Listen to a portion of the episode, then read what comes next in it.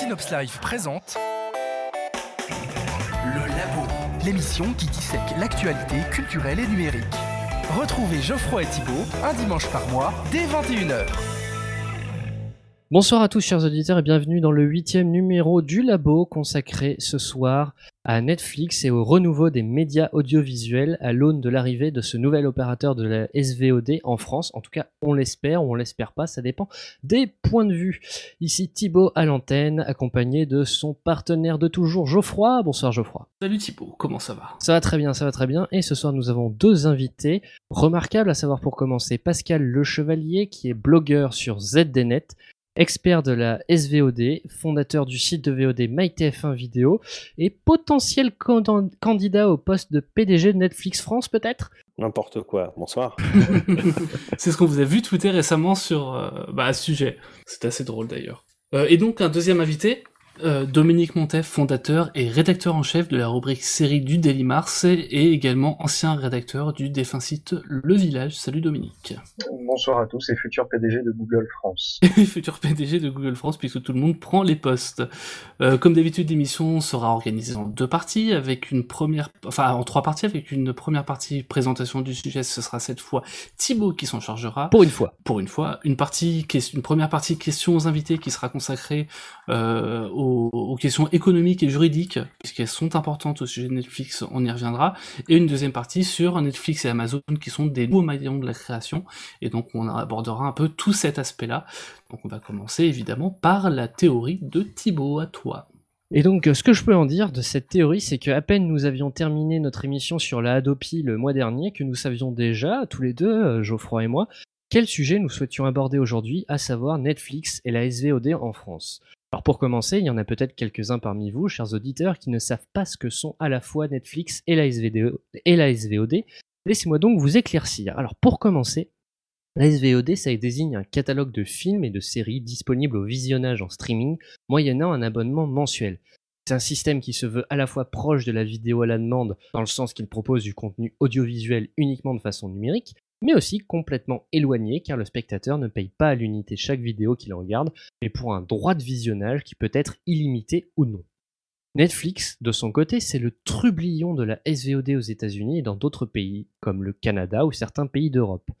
Aujourd'hui, pour 10 dollars par mois, les abonnés peuvent profiter du plus grand catalogue de films et séries jamais réunis. Aujourd'hui, Netflix compte près de 50 millions d'abonnés dans le monde. Aujourd'hui, Netflix est aussi producteur de contenu avec 6 séries en cours de diffusion et une dizaine en préparation.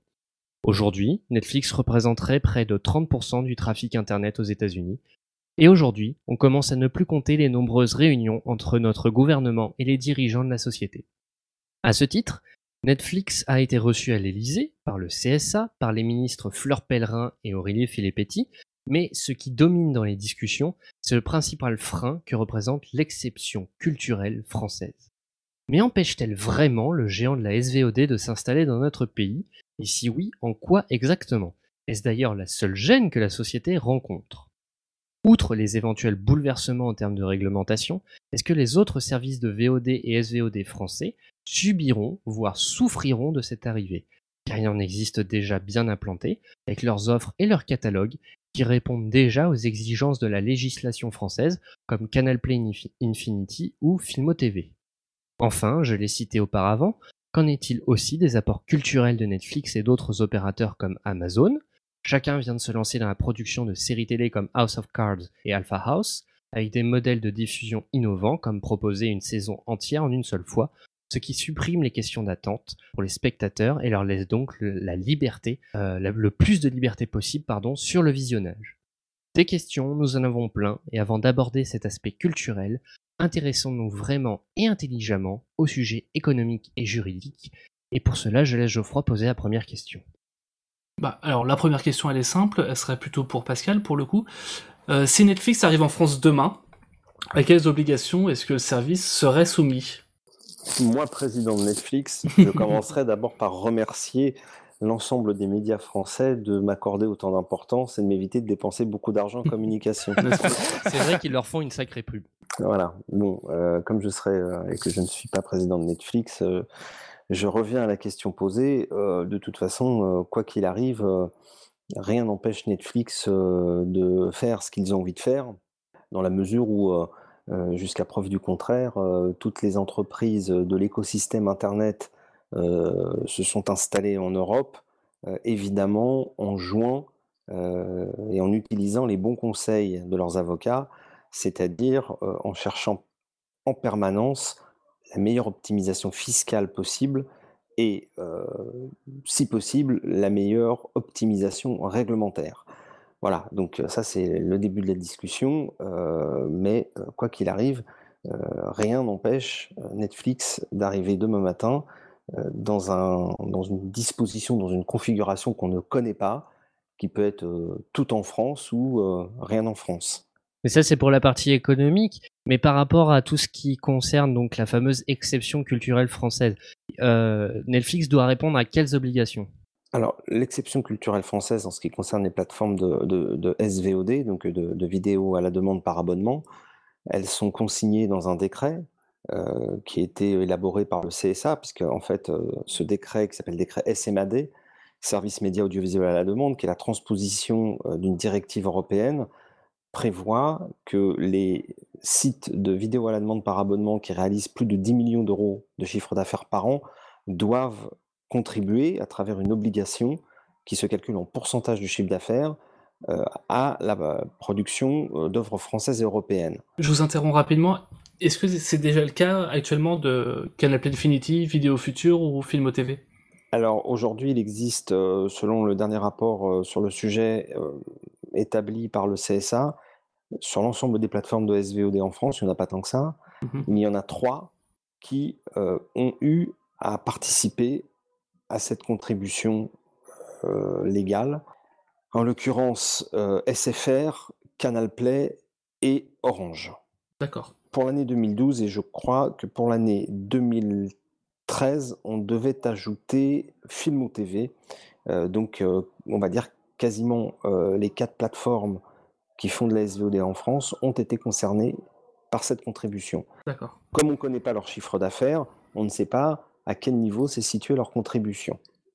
Elle peut aller, euh, en fonction euh, de la fraîcheur des films, je crois jusqu'à 26% du chiffre d'affaires de la société, sachant que dans ces 26% sont inclus les achats de droits upfront, c'est-à-dire euh, les sommes engagées euh, euh, pour des achats sur des produits finis, c'est-à-dire pas forcément en effort de production ou de coproduction avant que les produits n'existent. Donc ça veut dire qu'on englobe dans ces sommes-là les achats de droits quand on achète des catalogues, ils viennent abonder cette somme d'argent à reverser. Voilà, ça c'est la théorie. maintenant, donc si Netflix arrivait demain, évidemment, en s'installant en France, il serait soumis à cette obligation. En s'installant hors de France, il s'y soustrairait de fait. Est-ce qu'il se soustrairait aussi à la fameuse chronologie des médias? Alors, tout ce que je vous dis là, évidemment, euh, n'est pas sorti d'un chapeau de mon mhm. imagination.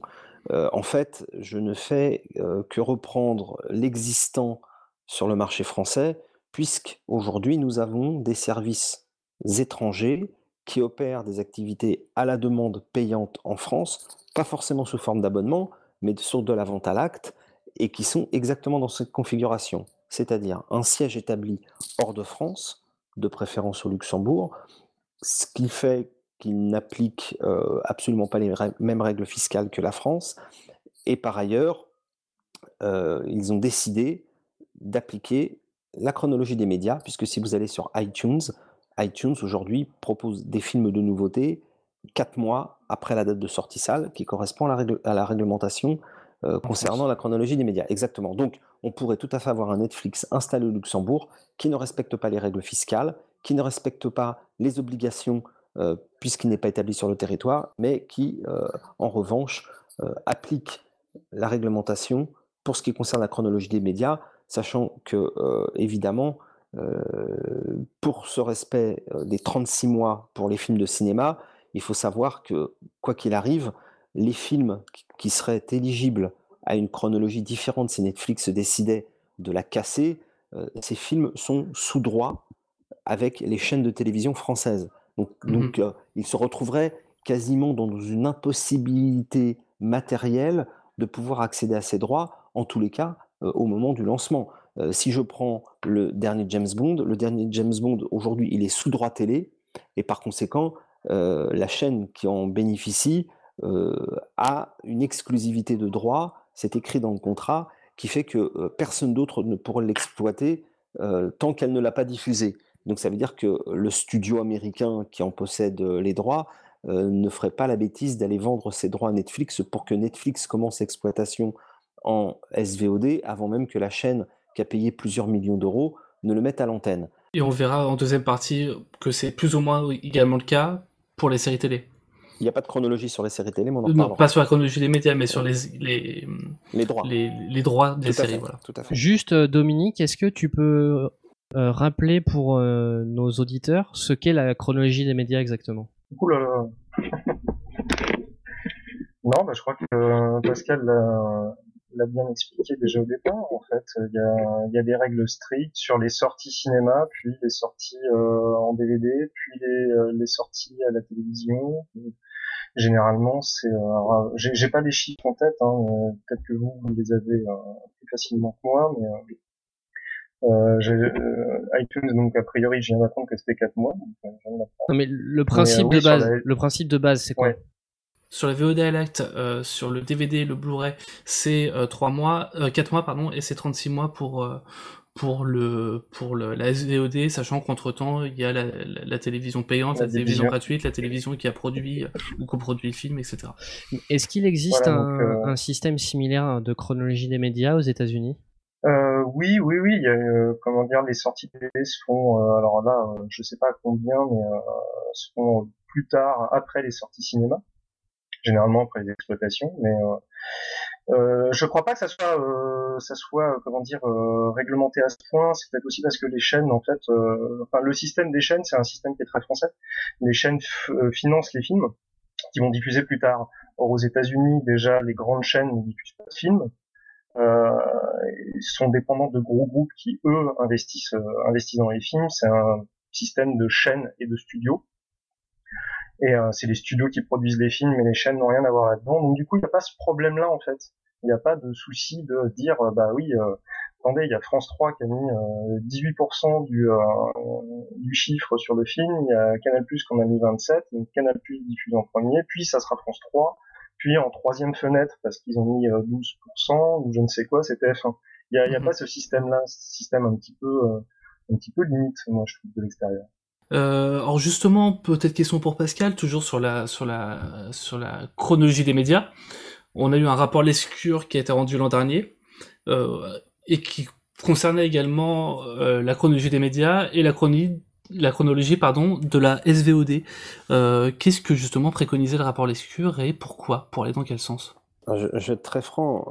Les rapports ont une vertu, c'est d'abord d'être publiés et ensuite d'être oubliés. Mmh Donc euh, finalement, ce que dit le rapport Lescure, on s'en fout. Sauf que euh, globalement, il essayait d'ouvrir des portes euh, là où elles étaient fermées à double tour par l'ensemble des acteurs de la filière. Mmh la mission Lescure et le rapport en particulier essayaient de, de, remettre de l'intelligence. schématiquement, Pierre Lescure dit en substance, il n'est pas logique que une exploitation payante succède à une exploitation gratuite. Le principe de la chronologie des médias, euh, il est que le produit va avoir un intérêt et une appétence de moins en moins importante avec le temps qui passe. Et par conséquent, euh, le consentement à payer de l'utilisateur final va aller décroissant. Et il serait donc logique que, puisque on a considéré que la SVOD payante euh, avait cette faculté à générer des abonnements, elle doit donc se situer dans une fenêtre euh, commerciale euh, avant, avant, la, télévision. la division gratuite. Voilà, ça c'est un raisonnement purement économique. Et à partir de là, il faisait des propositions pour ramener la SVOD. Alors, pour des catégories de films, enfin après on, va, on peut rentrer dans le détail, mais c'est pas très intéressant, mais c'est sur le principe que c'était euh, plutôt constructif, et de dire il faudrait pouvoir ramener la SVOD dans ces conditions-là, après la deuxième fenêtre paix, Mmh de Pay TV, donc Canal Plus ou une chaîne cinéma. Euh, oui, ou une chaîne cinéma de groupe mmh. Canal. Et euh, à ce moment-là, proposer l'ouverture de la SVOD, et puis derrière, après la SVOD, euh, d'avoir les offres de télévision gratuite tels qu'on les connaît aujourd'hui. ça, c'était juste pour desserrer les taux de la rigidité et du dogme qui est répandu sur le marché, qui est la chronologie des médias, d'ailleurs ça a encore été redit cette semaine, doit être sanctuarisée, il est impossible d'y toucher. Voilà. Et partant, de là, on biaise complètement le raisonnement, parce qu'encore une fois, la chronologie des médias ne doit pas sortir de la tête de penseurs, mais doit résulter de la demande du consommateur. Et malheureusement, c'est pas ce qu'on fait. Donc, on tord, on, tord l'aspect naturel de ce que doit être la chronologie en lui imposant un rythme qui correspond plus à la demande du public. Et on en arrive, en faisant ça, à créer et à favoriser l'émergence d'autres choses qui, pour le coup, on ne maîtrise pas, qu'est le piratage.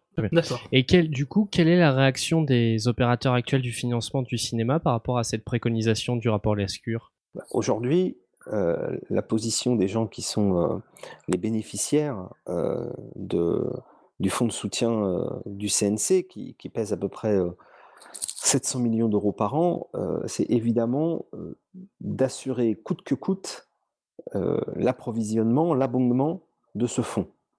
Or, ce qu'il faut bien comprendre dans la relation qui existe entre la chronologie et le fonds de soutien, c'est que ce sont les mécanismes mis en place à travers la chronologie qui permettent de financer le fonds de soutien. Donc en fait, on est dans une situation où le statu quo s'impose, puisque l'objectif de toute la filière cinématographique et audiovisuelle est de maintenir le niveau d'engagement du fonds de soutien aux alentours de 700 millions d'euros par an. Et donc, les gens qui sont les acteurs de ce marché-là ont bien compris que si on essaie de détricoter la chronologie des médias, forcément, ceux qui abondent le fonds de soutien, qui sont donc ceux qui exploitent les programmes audiovisuels, vont demander à modifier leurs obligations puisqu'on touche à leurs privilèges dans le cadre de la chronologie, en l'occurrence en la raccourcissant. et donc c'est pour ça qu'aujourd'hui on est dans une situation qui est inextricable, parce que et les chaînes de télévision et Canal euh, sont arc-boutés sur la chronologie actuelle, parce que ce qu'ils disent à ceux qui voudraient la modifier, ah, ils, délivrent un message extrêmement simple. Vous touchez à la chronologie, à ce moment-là, vous diminuez nos obligations. Et donc on aura un effet contre-productif. Certes, on raccourcirait la chronologie des médias, mais on perdrait de l'argent euh, et on pourrait se retrouver à des niveaux de contribution à la demande de Canal, de TF1 et de M6 et du service public euh, nettement inférieure. Et là, à ce moment-là, il faudrait que les pouvoirs publics trouvent une nouvelle manne financière pour combler ce trou-là. Et c'est pour ça qu'aujourd'hui, ils sont en train de négocier, parce que s'ils veulent toucher à la chrono, on, peut schématiquement dire qu'ils vont perdre entre 100 et 200 millions d'euros. Et il faut donc retrouver un contributeur à hauteur de cette somme-là. Et le contributeur bienvenu, c'est Netflix. Donc c'est pour ça qu'il y a une espèce d'ambivalence sur l'attitude des pouvoirs publics les pouvoirs publics voudraient réaménager la chronologie des médias, baisser les contributions, les engagements des chaînes historiques, et derrière, faire entrer un nouvel acteur, un ou plusieurs, euh, en les obligeant à euh, financer le système à hauteur de ce que l'État aura rendu en souplesse aux acteurs historiques. D'accord. Et toute la négociation s'articule autour de ça. Euh, on a parlé également, enfin on, a entendu assez récemment euh, parler d'accords exclusifs avec Orange en France. Euh, est-ce que, enfin entre Netflix et Orange, est-ce que ça voudrait dire que le service ne serait disponible finalement que pour les abonnés Orange? Enfin, qu'est-ce que ça veut dire clairement Alors, caricature. Hein. Non, c'est pas une caricature. En fait, aujourd'hui, 80% du chiffre d'affaires de la VOD au sens large, est mhm. réalisé à travers les plateformes des fournisseurs d'accès Internet. Donc sur les box. Sur les box. Il se trouve que la France est un cas particulier dans le monde, et cette particularité oblige Netflix à considérer que son installation en pure OTT en France pourrait être Pure OTT, c'est-à-dire C'est-à-dire euh, sans passer par un partenaire distributeur, mais en mhm. proposant son service directement sur le téléviseur, sur les mobiles, euh, sur les ordinateurs. Sur les consoles. Sur... les consoles, exactement, mais euh, sans signer d'accord avec les gens qui aujourd'hui réalisent la majorité du chiffre d'affaires de la VOD. Et à ce moment-là, Netflix se retrouverait dans une situation très particulière qui pourrait les freiner dans leur roadmap de déploiement de leur portefeuille abonné. Donc, le raisonnement le plus évident dans ces cas-là, c'est de dire il faut qu'il y ait au moins un FAI partenaire de Netflix mmh pour atteindre l'objectif que la boîte de Reed Hastings s'est fixé au moment du lancement. et dans ces conditions-là, ça veut dire qu'il faut aller discuter avec les quatre FAI du marché. Alors la discussion, elle, est vite faite. Mmh vous avez Orange, leader, le leader en, nombre de box installées et en termes de chiffre d'affaires VOD. Et puis après, derrière, vous avez SFR et Free. Bon, donc vous en avez trois à aller voir. Et évidemment que dans ces conditions-là, je, suppose, j'anticipe ou j'extrapole, la plateforme FAI qui commence à discuter dit, préalable à toute discussion, c'est que si on vous référence sur notre plateforme, à minima, offrez-nous 6, 9, 12 mois d'exclusivité qui vont nous permettre de mieux amortir les coûts que nous allons investir en bande passante sur notre réseau pour vous distribuer et nous procurer un avantage concurrentiel différenciant par rapport à nos concurrents, puisque tous les gens qui vont voir Netflix arriver en France en partenariat avec tel ou tel fournisseur d'accès Internet va générer des dizaines de milliers, on suppose, des dizaines de milliers mmh d'abonnements supplémentaires. Voilà. Mmh et puis une fois la période d'exclusivité passée, on ouvre un deuxième FAI, et puis le marché se régule, et puis ça devient ce qu'on appelle un must-have, c'est-à-dire que tout le monde a la même offre, et après on se détermine sur d'autres critères. Ça, c'est un, un, des schémas. Euh, on va passer à la dernière question de cette première partie, sur les questions économiques et juridiques. Euh, quand on voit les, la difficulté qu'a actuellement ou qu'a eu le réseau Free à supporter le trafic de YouTube, euh, c'était d'ailleurs le sujet de la toute première émission du labo, est-ce qu'il faut être inquiet euh, de la qualité du réseau des fournisseurs d'accès en cas d'arrivée de Netflix qui diffuse plus de données que YouTube aux États-Unis? Est-ce que c'est un, un vrai sujet, une inquiétude possible? Si je peux tenter d'apporter une réponse, mmh on sait mmh qu'aujourd'hui Netflix représente le soir aux alentours de 30% de la bande passante américaine. Ça, ce sont des statistiques qui sont fournies par les organismes qui, qui surveillent les débits aux, USA.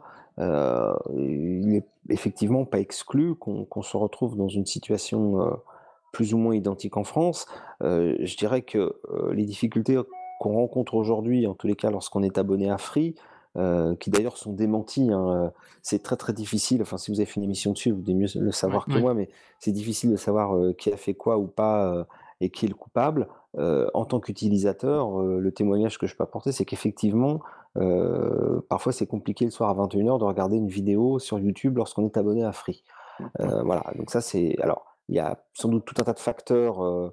il y a des questions d'interconnexion, il y a plein de, de Voilà, voilà, donc aujourd'hui, on l'a vu, Netflix a commencé d'ailleurs à entailler euh, euh, la neutralité du net en passant des accords, euh, en l'occurrence avec Comcast aux États-Unis il y a quelques jours, parce que Netflix s'est aperçu que pour maintenir la qualité de service avec ses abonnés, ils considèrent que ce n'est pas à eux de payer l'acheminement et la bande passante, mais je pense qu'à certains moments, ils sont, obligés. de passer des accords, c'est ces fameux accords d'interconnexion, de peering, euh, qui vous permettent de garantir le débit euh, de vos lignes et de la distribution de vos contenus.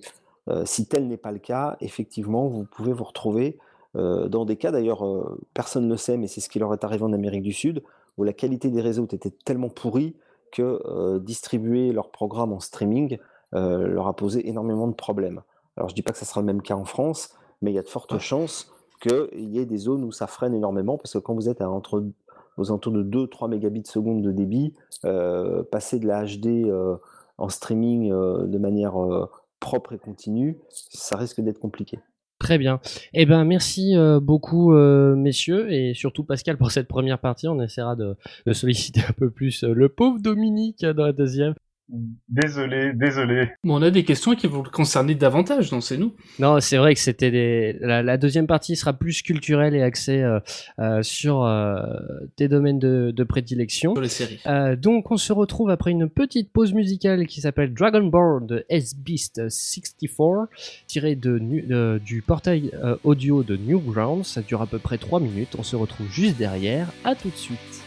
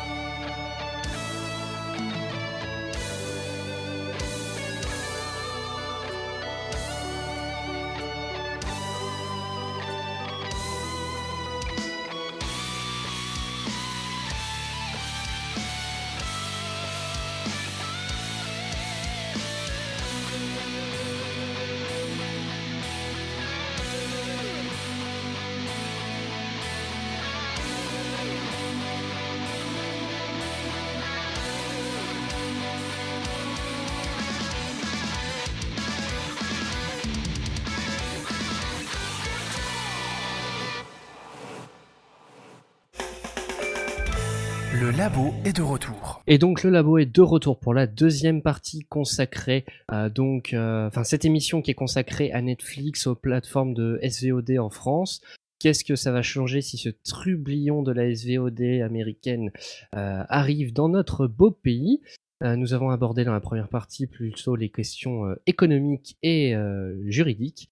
Et donc, euh, Geoffroy va poser la première question de cette deuxième partie. Vas-y Geoffroy. Alors une question qui sera encore une fois, euh, je suis désolé pour euh, pour Pascal, mais on Je pense que déjà Dominique moins- peut y répondre. Bah, on a plus ou moins abordé le sujet tout à l'heure, je voudrais juste continuer là-dessus.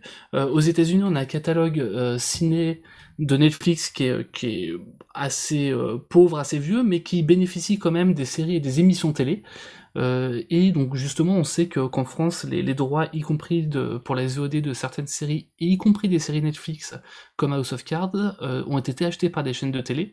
Donc, si Netflix arrive effectivement à l'automne en France, à quoi ressemblerait le catalogue français de Netflix? En fait, euh, personne ne sait à quoi ressemblerait le catalogue français de Netflix. Alors, pour essayer de le deviner, il faut aller voir le catalogue euh, actuellement mis à disposition en Grande-Bretagne. Mhm. Euh, je l'ai un peu traité euh, la semaine dernière sur mon blog. La difficulté, c'est de savoir quelle serait la part de programmes français et européens dans cette offre. Sachant qu'il y a aussi des obligations qui pèsent pour la promotion et l'exposition des œuvres Mhm. dans, dans le décret SMAD. Lié à, à la loto bon, justement. Euh, alors, Enfin, c'est- non, non, dans le c'est- même principe. Oui, enfin, c'est c'est un principe d'exposition. hein, donc, euh, on doit avoir 60% d'œuvres. euh, bon, mais comme on est sur Internet et sur des plateformes numériques, c'est un peu difficile de, de faire le tracking de tout ça.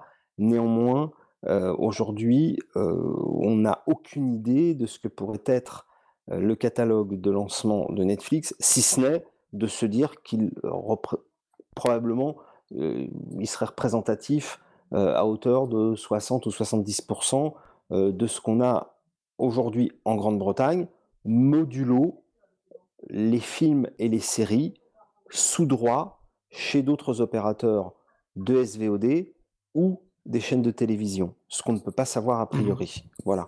Donc euh, c'est un peu compliqué de dire voilà quelle sera la tranche du catalogue au moment de- du lancement. Dominique? C'est, je pense que c'est ce qui fait peur euh, aux grandes chaînes françaises, quoi. TF1, M6 euh, et compagnie, qui sont Mhm. euh, pour la plupart devenus des tuyaux de diffusion de séries américaines, surtout M6. Euh, leur grande crainte, c'est de, de, s- de, de ne pas savoir justement euh, ce que va diffuser Netflix, parce que la, la plupart des séries américaines qui sont diffusées sur M6 et TF1 sont à bah, les 60-75% euh, des rediffusions.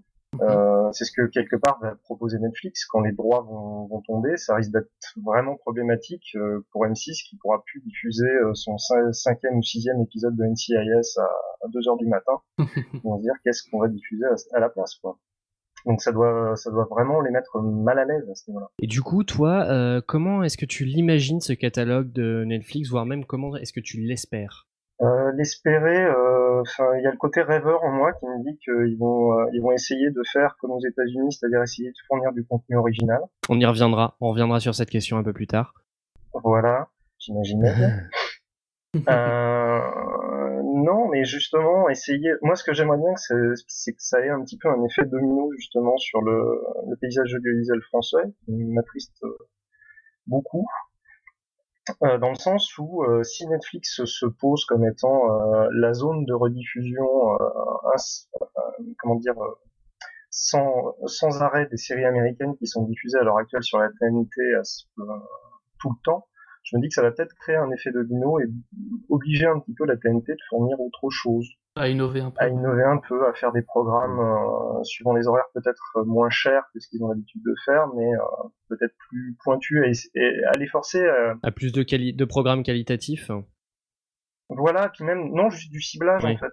À l'heure actuelle, on a beaucoup de chaînes qui demandent- qui, euh, qui vont chercher la même personne. Euh, La ménagère de moins de 50 ans. Exactement, celle qui fait les courses, euh, selon euh, une règle établie depuis les années 70-80. Euh, Aujourd'hui, ça serait peut-être bien d'aller chercher, je sais pas moi, euh, je vais peut-être dire des gros mots, mais l'adolescent ou euh, le, le jeune, le jeune actif, ou euh, Ou le cadre supérieur, comme D8 s'était promis de le faire à son lancement. voilà, tout à fait. Mais en même temps, euh, des 8, on, le- on leur a mis de sacrés bâtons dans les roues. hein. Là, pour le coup, le, le jeu des lobbies des autres chaînes vis-à-vis du CSA a vachement bien marché. et on leur a dit ok vous faites euh, vous pouvez exister mais à condition que vous fassiez ça ça ça ça ça ça et ça en gros tout ce que vous aviez prévu au départ vous pourrez pas le faire ça nous rappelle un peu le sujet de ce Exactement, mais en fait c'est toujours c'est toujours le même problème et j'ai bien peur, même si j'ai aucune, euh, enfin, j'ai j'ai pas l'œil euh, dans, dans le CSA, je sais pas ce qui se passe, mais j'ai un peu l'impression que c'est toujours le même problème, c'est qu'à partir du moment où les gros arrivent et disent non mais attendez ça ça nous embête beaucoup, bah ils écoutent mhm. et puis ben ils font changer des choses. Et est-ce que de ton côté, tu fais partie de ces 40% de Français qui estiment que l'offre légale en matière de séries ou de films n'est pas assez variée en France et que du coup Netflix pourrait peut-être y remédier? Une étude de la Adopi. C'est voilà, c'est un résultat d'une étude de la Adopi. Alors c'est pas seulement assez varié, c'est que on est dans un pays où on nous dit très clairement c'est vachement plus facile de télécharger illégalement que de chercher des œuvres, euh, de payer des œuvres. Qui le dit? Qui le dit? Attention, hein, on a eu Eric Walter le mois dernier. Euh, faut être pointu sur les termes. Euh, moi. D'accord. Euh, je trouve qu'il est et c'est dommage. Il est beaucoup plus facile de télécharger illégalement que de télécharger légalement ou d'aller chercher des œuvres euh, tout à fait légalement. Et sans, sans, sans question de prix, juste une question d'offre là pour le coup. Oui, bien sûr, sans question de prix. Après le prix, c'est il y aura toujours des gens pour trouver ça trop cher, même si c'est pas cher. Mais le fait est que c'est extrêmement compliqué aujourd'hui de s'y retrouver. Donc Netflix pourrait remédier à cette question-là. Tout à fait. Maintenant, bon, ça reste sur un catalogue qui est assez, euh, qui est un petit peu daté. Bon, sur les séries un peu moins, mais bon, euh, je sais pas sur les séries euh, combien de temps ils ont euh, les œuvres après euh, après la fenêtre de diffusion Sur Breaking Bad, je crois qu'aux États-Unis, c'était 3-4 mois après la diffusion de, la dernière saison qu'on avait le, qu'on a eu la fin. Oui, parce qu'il y avait une période d'exclusivité pour HBO. Oui. Euh, HBO AMC, tu veux dire? Euh, AMC, pardon. Il n'y a pas de souci. Euh, mais euh, bah, 3-4 mois, ça serait monumental, donc, puisque chez nous, c'est sur Arte, c'est beaucoup plus tard que ça. Euh, ce qui est assez problématique, euh, c'est bien l'exemple de Breaking Bad, parce que euh, ça, ça, résume bien le problème, c'est que si jamais vous cherchez Breaking Bad, Giancarlo Esposito sur Google, euh, avant que c'était la saison 3 ne soit diffusée sur Arte, vous saviez déjà comment elle se terminait. Ah, avec euh, la eh fameuse, le fameux dernier plan. Exactement. Donc euh, le jeu du spoiler, étant donné que le net est euh, mondial et que notre télévision est nationale, mhm. elle est toujours forcément très à la traîne. Il y a des tentatives de faire de, casser ce moule-là avec OCS et Canal Plus série, c'est très intéressant. Et il faut aller plus dans ce sens-là, de ce côté-là. Après, l'offre de Netflix, moi je vous dis, moi franchement, j'espère un effet domino là-dessus. D'accord. Et vous êtes plutôt d'accord sur cette question-là, Pascal? Très intéressant. Euh, c'est plus compliqué que ça, à mon avis. Bon, d'abord parce que j'ai euh, pas mal contribué à essayer de, développer l'offre légale en France euh, de 2005 à, 2010 et, encore aujourd'hui. si je devais caractériser ce qu'est Netflix, malgré House of Cards et Orange is the New Black et toutes ces conneries, Netflix, c'est cheap pour quelqu'un qui connaît la richesse de l'offre de programmes audiovisuels payants en série et payants mmh en cinéma, on ne peut pas dire autre chose que Netflix, c'est cheap. Netflix s'est déployé aux États-Unis dans un contexte télévisuel et audiovisuel très particulier. Et c'est ça qui a fait de Netflix son succès, c'est sa position, en particulier vis-à-vis des networks comme HBO, Cinemax, Epix, Stars, etc., et des chaînes gratuites sur lesquelles il n'y a pas de cinéma, et lorsqu'il y a des séries, je rappelle que le format d'une série, c'est 42 minutes. Avec 20 minutes de pub. minutes de pub.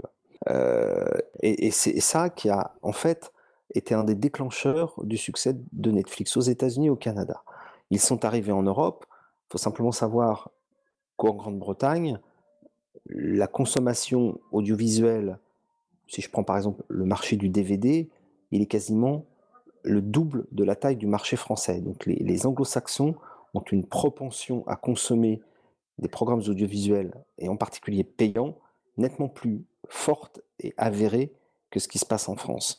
Donc mmh aujourd'hui, euh, moi, je, quand, je vois euh, ce qui pourrait éventuellement se passer, euh, les séries restent un atout très important pour Netflix parce qu'ils ont des exclusivités sur des programmes qu'ils ont achetés et qu'ils ont contribué à produire puisqu'ils vont en avoir au moment où ils se lanceront ou s'ils se lancent en France aux alentours d'une grosse dizaine, et que ça, ce sont de très très belles têtes de gondole, parce que partie de ces programmes-là n'auront pas été diffusés à la télévision française. Mmh Mais il faut aussi reconnaître que Netflix aujourd'hui, et en particulier en Europe, n'a pas les droits des séries HBO, et que celui... Et même de certaines séries Netflix. Tout à fait.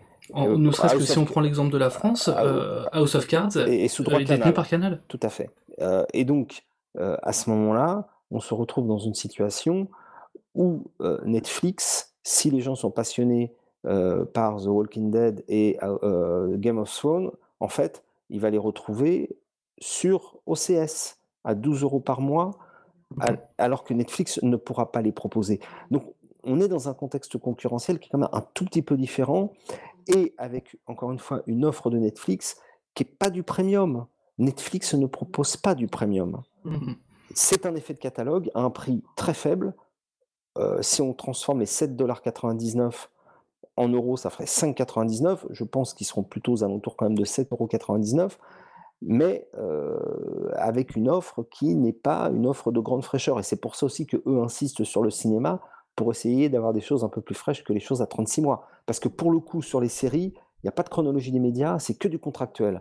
Donc quand les droits sont verrouillés, ils pourront pas y accéder. Et sur le cinéma, justement, juste, euh, j'avais une petite question. Est-ce que vous pensez pas que ça va euh, plutôt mettre à mort les chaînes 100% cinéma qu'on a sur euh, le, comment dire, sur le câble, qui diffusent des films vieux de 4, 5 ans Bien sûr. Le, le, le, le fait est qu'aujourd'hui, les chaînes cinéma euh, et que en fait la, grande menace de Netflix c'est euh, la et, et, il faudrait écouter euh, notre ami Alain Terzian qui, qui s'exprimait ce soir sur les ondes sur France Culture. À vos côtés. Voilà, et, et, en fait, Alain Terzian dit non, non, moi je. Juste pour le présenter, il est président de l'Union des producteurs de films et directeur général d'Alterfilm. Voilà, et, également président de la cérémonie des Césars. Mmh euh, et donc, euh, euh, il disait en substance que lui, il voulait pas il voulait pas de Netflix en France parce qu'il sait pertinemment que si Netflix arrive, le premier qui va être visé, c'est Canal, mmh c'est Canal et que le cinéma français ne vit que sur Canal puisque Canal contribue à, hauteur de plus de 200 millions d'euros par an. Donc ces, équilibres-là sont très fragiles et euh, évidemment les chaînes de cinéma qui se retrouvent sur les bouquets satellites vont se retrouver en frontal, sachant quand même euh, que Netflix va devoir affronter dans sa fenêtre la TNT qui diffuse plus de 100 films gratuits par semaine. La TNT diffuse plus de 100 films gratuits par semaine. Donc euh, on se retrouve dans un paysage on va avoir euh, potentiellement 300 ou 400 films à regarder par semaine, alors qu'on n'a que trois soirées de deux heures à consacrer au cinéma, c'est-à-dire 6 heures en le trois films. Ça fait beaucoup. Voilà. Euh, Dominique, on a parlé donc un peu du financement du cinéma en première partie euh, à l'instant donc, mais Netflix ou Amazon, parce qu'on n'a pas encore parlé d'Amazon, mais Amazon propose un des services équivalents qui s'appelle Love Film et qui finance déjà des séries télé. Est-ce que tu peux nous parler un peu du modèle, euh, que ce soit Netflix ou d'Amazon, euh, de financement, de production, de choix également de, ces séries-là? Euh, Le financement, bah, c'est un petit peu, petit peu le même principe que pour un network. Hein. Ils se maquent avec un studio. Le studio endosse une partie des frais, l'autre partie. Après, les pourcentages varient. Mhm. Mais ce qui est surtout marrant, c'était comment dire la, la genèse de House of, House of Cards en fait. Mhm. Parce qu'en fait, Netflix fonctionne par un algorithme, euh, ça vous devez savoir mieux que moi d'ailleurs, où en fait le comment dire l'utilisateur voit constamment des choses qui sont proposées euh, pour euh, par rapport à ce qu'il a déjà vu. Et ça permet ce qu'il aime, etc. Exactement. Et euh, en fait, ça, ça marche dans l'autre sens, dans le sens où ils savent évidemment euh, ce qui est le plus populaire. Et ce qui était le plus populaire à cette époque-là, quand ils se sont dit, ça serait bien qu'on se mette dans le business des séries, ils ont regardé, et puis il y avait deux noms qui ressortaient. C'était Kevin Spacey et David Fincher. Donc ils se sont dit, tiens, si on faisait un projet de série avec Kevin Spacey, réalisé par David Fincher, c'est, euh, il y a aucune, euh, comment dire, il y a aucun élan créatif du genre on a envie de, raconter des histoires, c'est juste, on a envie de prendre ce qui fonctionne le mieux pour faire un truc qui va faire un carton. Et derrière, ce qu'ils ont fait, c'est même pas quelque chose d'original, c'est un remake d'une série euh, anglaise des années 80. Mhm. Et, euh, et, donc justement sur, sur euh, Amazon a un service qui est encore plus particulier, me semble-t-il, sur le, le, choix des séries télé. Est-ce que tu sais comment ça fonctionne et comment est-ce qu'ils choisissent leurs séries? C'est un système de pilote, sauf que contrairement au network là pour le coup, où, eux ils, ils, regardent tous les, les, pilotes et après ils commandent la série ou pas, bah là ils diffusent les pilotes. Mhm. Et c'est les internautes qui décident. Donc c'est un, un système qui est assez, qui est assez marrant. Après, bon, je sais pas à quel point ça peut, euh, c'est plus viable que le système des, des exécutifs qui choisissent. Euh, non, ça, ça va marcher, ça, ça va pas marcher. Là, visiblement, euh, donc sur Amazon, ils ont, ils ont fait leur choix. Entre autres, cette année, il y a la série du, de Chris Carter, l'ancien, l'ancien créateur et showrunner d'X Files, donc The After, qui a été choisi, qui est potable, le pilote est correct, il est pas formidable. Et une autre, Transparent, euh, qui est euh, un petit peu plus intéressante, je trouve. C'est du 30 minutes. On a l'impression de voir un film euh, indépendant américain. Ça, ça a l'air tout droit sorti de Sundance. Ah. C'est euh, assez rigolo. Après, je ne sais absolument pas ce que ça peut donner sur la durée. Ça peut vite devenir fatigant, à mon avis. Mais, et parmi les autres séries qui ont déjà été sélectionnées, on a eu Alpha, Alpha House et Betaz. Et Betaz, ouais. Euh, alors je sais plus laquelle. Je, je, confonds les deux titres en même temps. Alpha et Betaz. Ils auraient alors Alpha, Betaz, je crois que c'est sur la Silicon Valley. Euh, et Alpha House sur, euh, sur des politiques avec euh, John Goodman, je crois. Voilà, c'est ça. que je n'ai pas vu. Que t'as pas vu. Euh, alors, tu, tu, nous as déjà expliqué rapidement les différences avec le, le modèle classique. Euh, je voulais juste, euh, dans ce cas, savoir euh, je sais que donc tu as travaillé pour le village, euh, vous aviez, vous étiez très militant à l'époque sur le village à, au, à propos d'une série française euh, qui est, est, renée cette année, qui s'appelle HeroCorp. Euh, Est-ce qu'on pourrait imaginer euh, Netflix produire ou coproduire des séries françaises si le service arrive en France. Je pense à HeroCorp parce qu'on a vu que Netflix avait relancé Arrested Development après son arrêt. Et est-ce que donc c'est une possibilité de, de, voir Netflix produire des séries, enfin en exclusivité donc pour Netflix, mais euh, série française. Alors, euh, faudrait euh, pour que euh, HeroCorp, imaginons euh, le pire des cas pour Simon Astier, France 4 dit on arrête, HeroCorp c'est terminé, derrière Netflix récupère le catalogue d'une façon ou d'une autre et se met à diffuser HeroCorp, et il s'avère que c'est un carton sur Netflix. Là, ils font une saison 4. D'accord. Mais c'est la seule raison. En fait, leur logique, c'est pas ah ça c'est bien, on va le faire. Non, c'est toujours le. En même temps, c'est très logique, hein, c'est un business. Hein. C'est l'audience. Euh, tout à fait.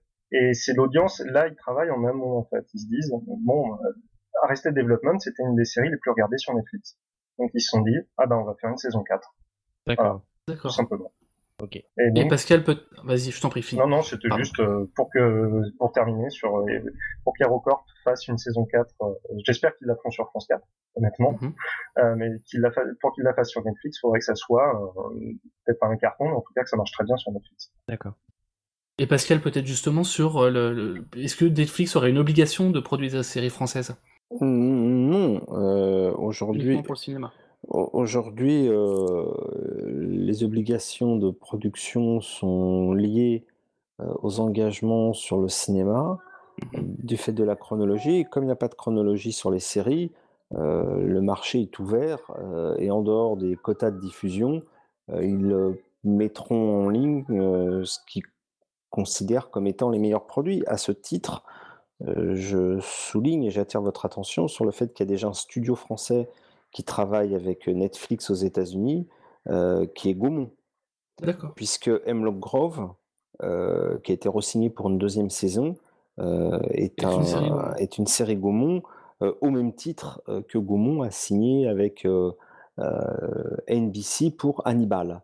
Donc on voit bien que aujourd'hui, on peut tout à fait être un producteur français et avoir des deals de production avec Netflix je dirais que le, les critères euh, éditoriaux euh, et euh, de cible de l'entreprise de Reed Hastings étant les, les, principaux points qui amènent Netflix à choisir tel ou tel projet.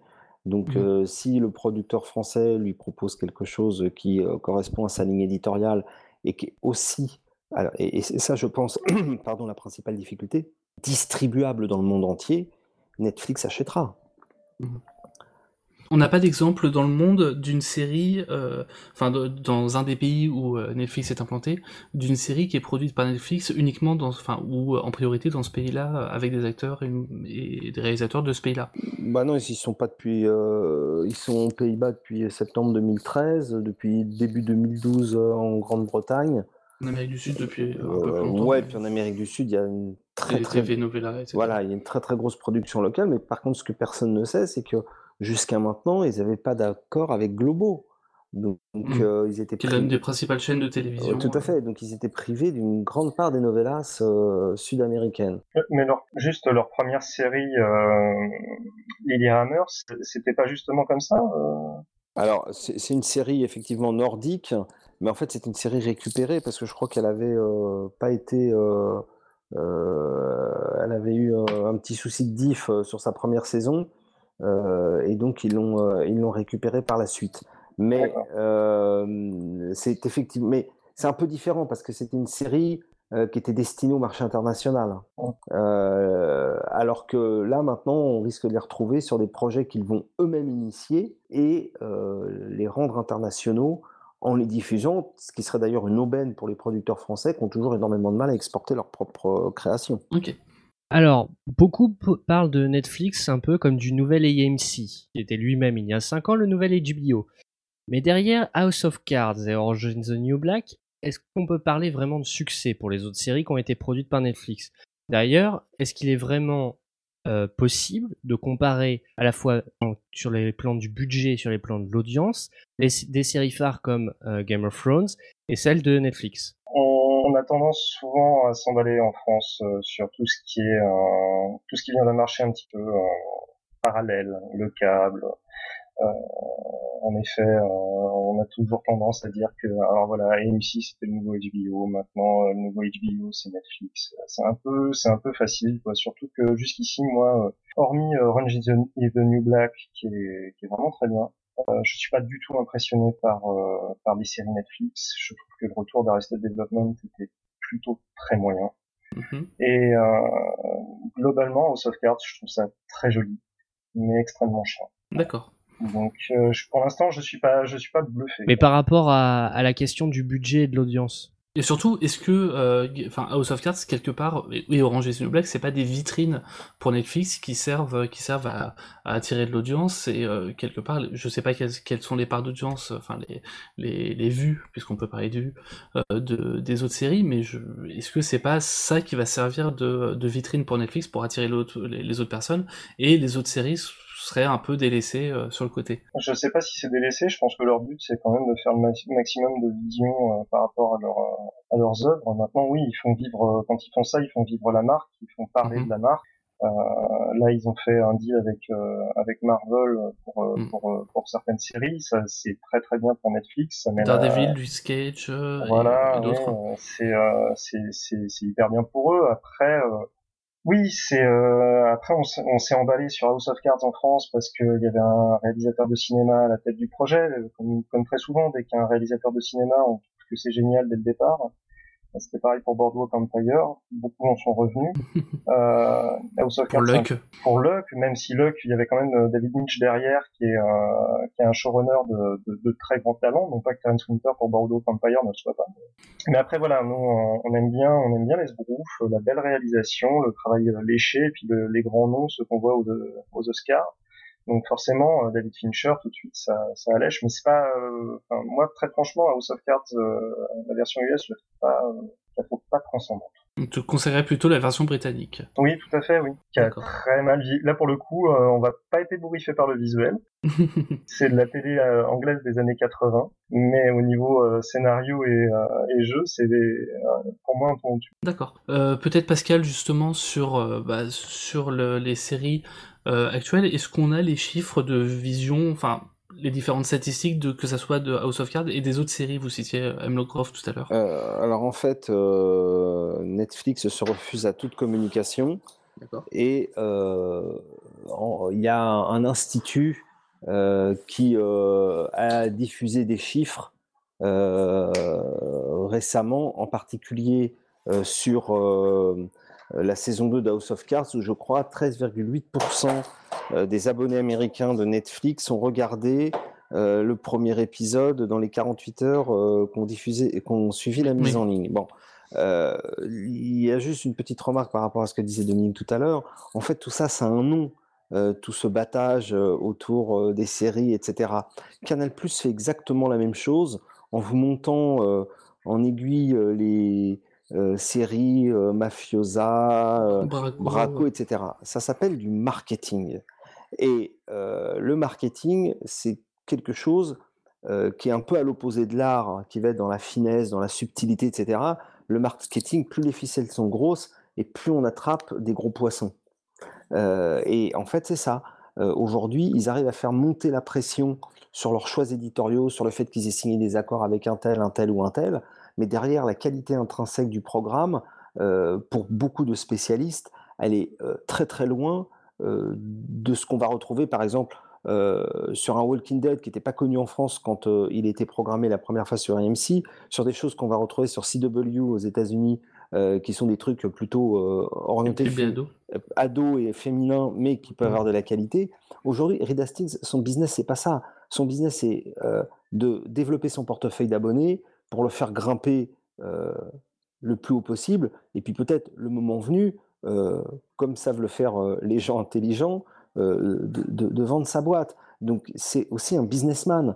et les quelques chiffres que, je vais quand même vous rappeler montrent aujourd'hui la puissance de Netflix dans ce domaine-là. Netflix, c'est plus de 4 milliards de dollars de chiffre d'affaires, c'est 2,5 milliards de dollars d'achat de droits par an, c'est 500 millions de RD euh, essentiellement orienté autour de l'optimisation de la navigation, de la recommandation, de tout ce qui fait que euh, le produit est agréable à consommer, euh, mmh avec une expérience d'ailleurs qui n'est pas très loin, j'ai rien dit tout à l'heure, mais des meilleurs sites pirates. Et puis derrière, c'est également 500 millions de dollars de marketing pour enrober tout ça. quand on prend le compte d'exploitation de Netflix pour ses 10 millions d'abonnés en dehors des États-Unis, c'est-à-dire en Amérique du Sud et en Europe, c'est 776 millions de dollars de pertes. Donc, donc ça veut, c'est une entreprise commerciale et qui utilise une vitrine. Et la vitrine, ce sont ces programmes qui sont des programmes euh, qui font de très très gros appels euh, pour faire venir les abonnés, mais qui euh, peuvent avoir le souffle un peu court. de toute façon, House of Cards, c'est que 13 épisodes. C'est même pas une vraie série, une vraie saison. C'est une mid-season, comme le disent les Américains. C'est pas une saison complète. Oui, mhm. enfin, c'est une saison complète de câble. Hein.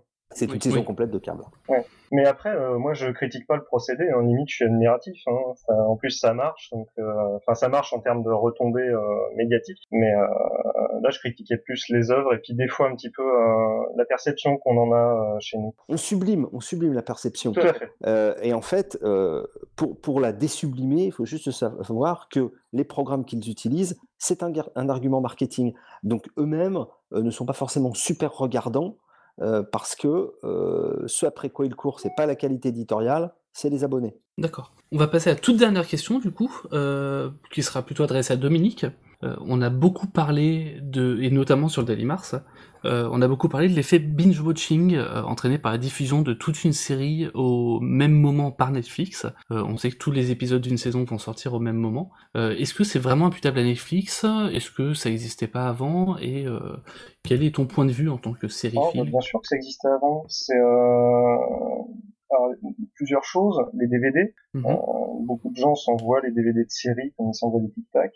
Donc, euh, et ça enchaîne et ça enchaîne. Alors, pour certaines séries, c'est pas trop gênant. Je pense pas, en tout cas. Pour d'autres, c'est peut-être un petit peu indigeste. Binge-watcher binge euh, Six Feet Under ou Les Sopranos, ça doit pas être facile à vivre. Euh, ou The Wire.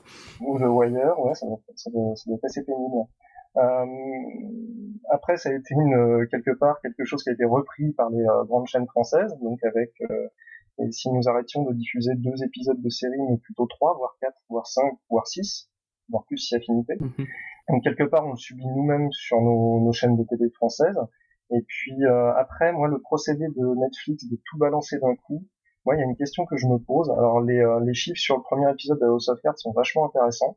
Et moi, je me dis, qui est allé jusqu'au bout, en fait? Mhm. Je me demande vraiment s'il n'y a pas un phénomène d'essoufflement, si le fait de ne, de ne pas créer de rendez-vous fait qu'au bout d'un moment, bah, on le laisse sur une étagère, on on le, on le laisse plus ou moins disparaître de Netflix sans vraiment s'en rendre compte parce que parce qu'on en a regardé un, deux, trois, et puis au bout de trois, ben, c'est bon, on peut peut-être passer à autre chose, on regardera le fait qu'on n'ait qu'on pas de, de création, d'espèce de frustration pendant une semaine. On sait que le, patron de Netflix a beaucoup parlé de l'économie de la frustration, euh, et qui, à laquelle il voulait, il voulait mettre fin, et le fait de, de créer une frustration et d'attendre pendant une semaine, ça, ça ferait augmenter l'attente et l'envie de voir l'épisode d'après. Ça fait pas, ça, comment dire, ça fait partie de l'expérience en fait, à mon sens. Euh, mhm quand il y a un cliffhanger très fort à la fin d'un épisode ou à la fin d'une saison, se dire qu'on peut enchaîner dans la seconde suivante, ça n'a pas la même portée que si on se dit comme parfois, ah, les salauds, il va falloir que j'attende trois mois, quoi. Ouais. Euh, là, il n'y a pas, c'est, euh, on s'embraye tout d'un coup, et surtout, pour moi, ça crée un problème au niveau créatif, euh, qui va un petit peu plus loin. C'est, euh, ça encourage le fait de créer non pas des séries, mais des films morcelés. Euh, et donc écrire une longue histoire de 500 pages et de se dire voilà on divise et ça va faire tant d'épisodes. Euh, moi ça me gêne un petit peu parce que c'est pas la même logique en fait de se dire qu'on morcelle un film pour en faire une série et de se dire qu'on travaille épisode par épisode pour faire avancer quelque chose. Un épisode doit avoir un début, un milieu et une fin, même si beaucoup d'éléments sont repris d'un épisode sur l'autre. Même si vous êtes dans du, dans du feuilletonnant, il y a quand même une thématique dans chaque épisode. Je trouve que ça donne une identité, ça donne pas l'impression de voir le même truc se dérouler pendant Enfin, et puis qui a envie de regarder un film de 13 heures Et eh ben c'est sur cette question-là que nous allons euh, conclure euh, cette émission. Merci euh, beaucoup Dominique et merci beaucoup Pascal d'avoir répondu à nos questions ce soir. Donc pour, repréciser, donc Dominique Monté, qui est fondateur et rédacteur en chef de la rubrique série du Daily Mars, et Pascal Le Chevalier, blogueur sur ZDNet, expert de la SVOD et fondateur du site de VOD MyTF1 Vidéo. Merci encore à vous deux d'avoir répondu à notre appel. Merci, à très bientôt. Merci beaucoup. Et on se retrouve donc euh, le mois prochain pour une nouvelle émission sur un thème euh, technique cette fois-ci. Et euh, qu'est-ce qui, c'est quoi la suite du programme là ce soir, mon cher Geoffroy? Et eh ben la suite du programme, tu me prends rapidement de cours. Euh, la suite du programme, ce sera évidemment mardi prochain, mardi 8 avril. Euh, comme tous les mardis, nous aurons Ta gueule puis passe le stick, puis ludographie comparée. Euh, mercredi, nous aurons Rétrosphère suivi de Queen Novi. Et jeudi prochain, nous aurons le One A Club qui fera un crossover avec Antipop. C'est parfait. Merci beaucoup, chers auditeurs, de nous avoir écoutés jusqu'au bout. On se retrouve le mois prochain. Ciao, ciao, portez-vous bien. Bye. Labo, l'émission qui dissèque l'actualité culturelle et numérique. Retrouvez Geoffroy et Thibault le mois prochain pour un nouveau numéro, en direct sur Synops.